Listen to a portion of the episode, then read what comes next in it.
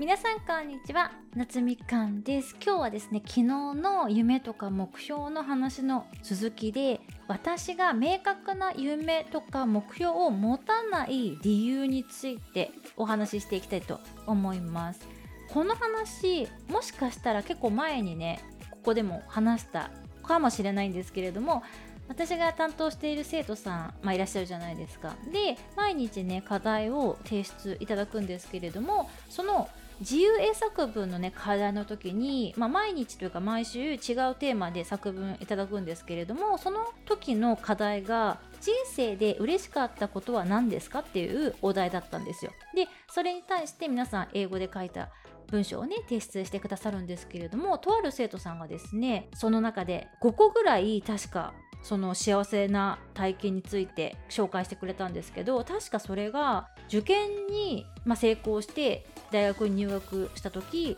今の働いてる会社に内定が決まった時結婚した時みたいな感じで結構ライフイベントをですね何個か並べていた方がいらっしゃったんですけどその私ライフイベントたちを眺めてもえこれって幸せですか？みたいな感じでちょっと全然ピンと来なかったんですよね。で私が思うにですねその、まあ、受験に成功したとかね会社にから泣いていただいたっていうのはもう通過点でしかないと思うんですね。なのでその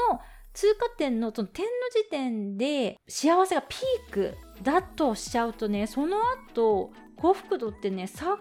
ていく一方なんじゃないかっていうふうに思ってしまうんですよ。で私が重要視しているのはそのライフイベント5年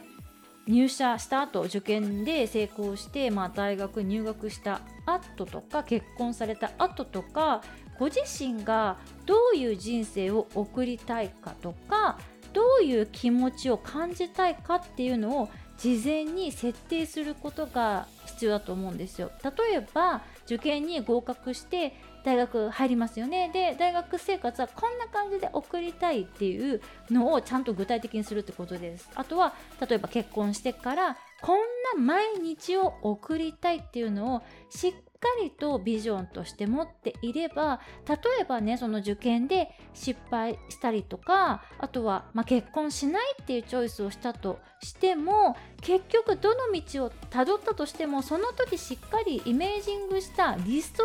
の現実とか理想の感情を感じる現実にたどり着けばいいよねって私は思うんですね。なので私は目的を達成するのに手段は選ばないということです。実際にね私はたとえどのルートを巡っても最終的にこういう感情を感じたいとかこういうなんだろうな毎日を送りたいなっていうのを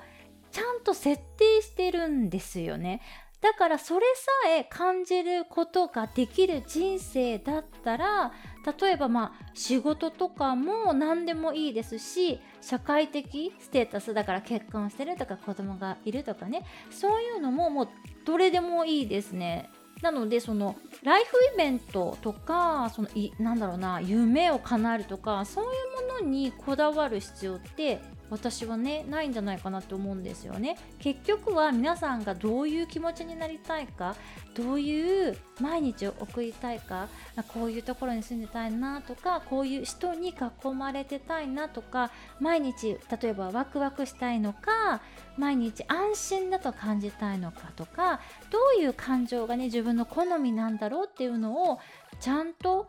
自分に問うっていうかこう自分に質問してあげてほしいなって思うんですよ。なのでこんな感じの理由で私はね大きな夢とか、まあ、目標を持っていないという感じでございますちょっとね多分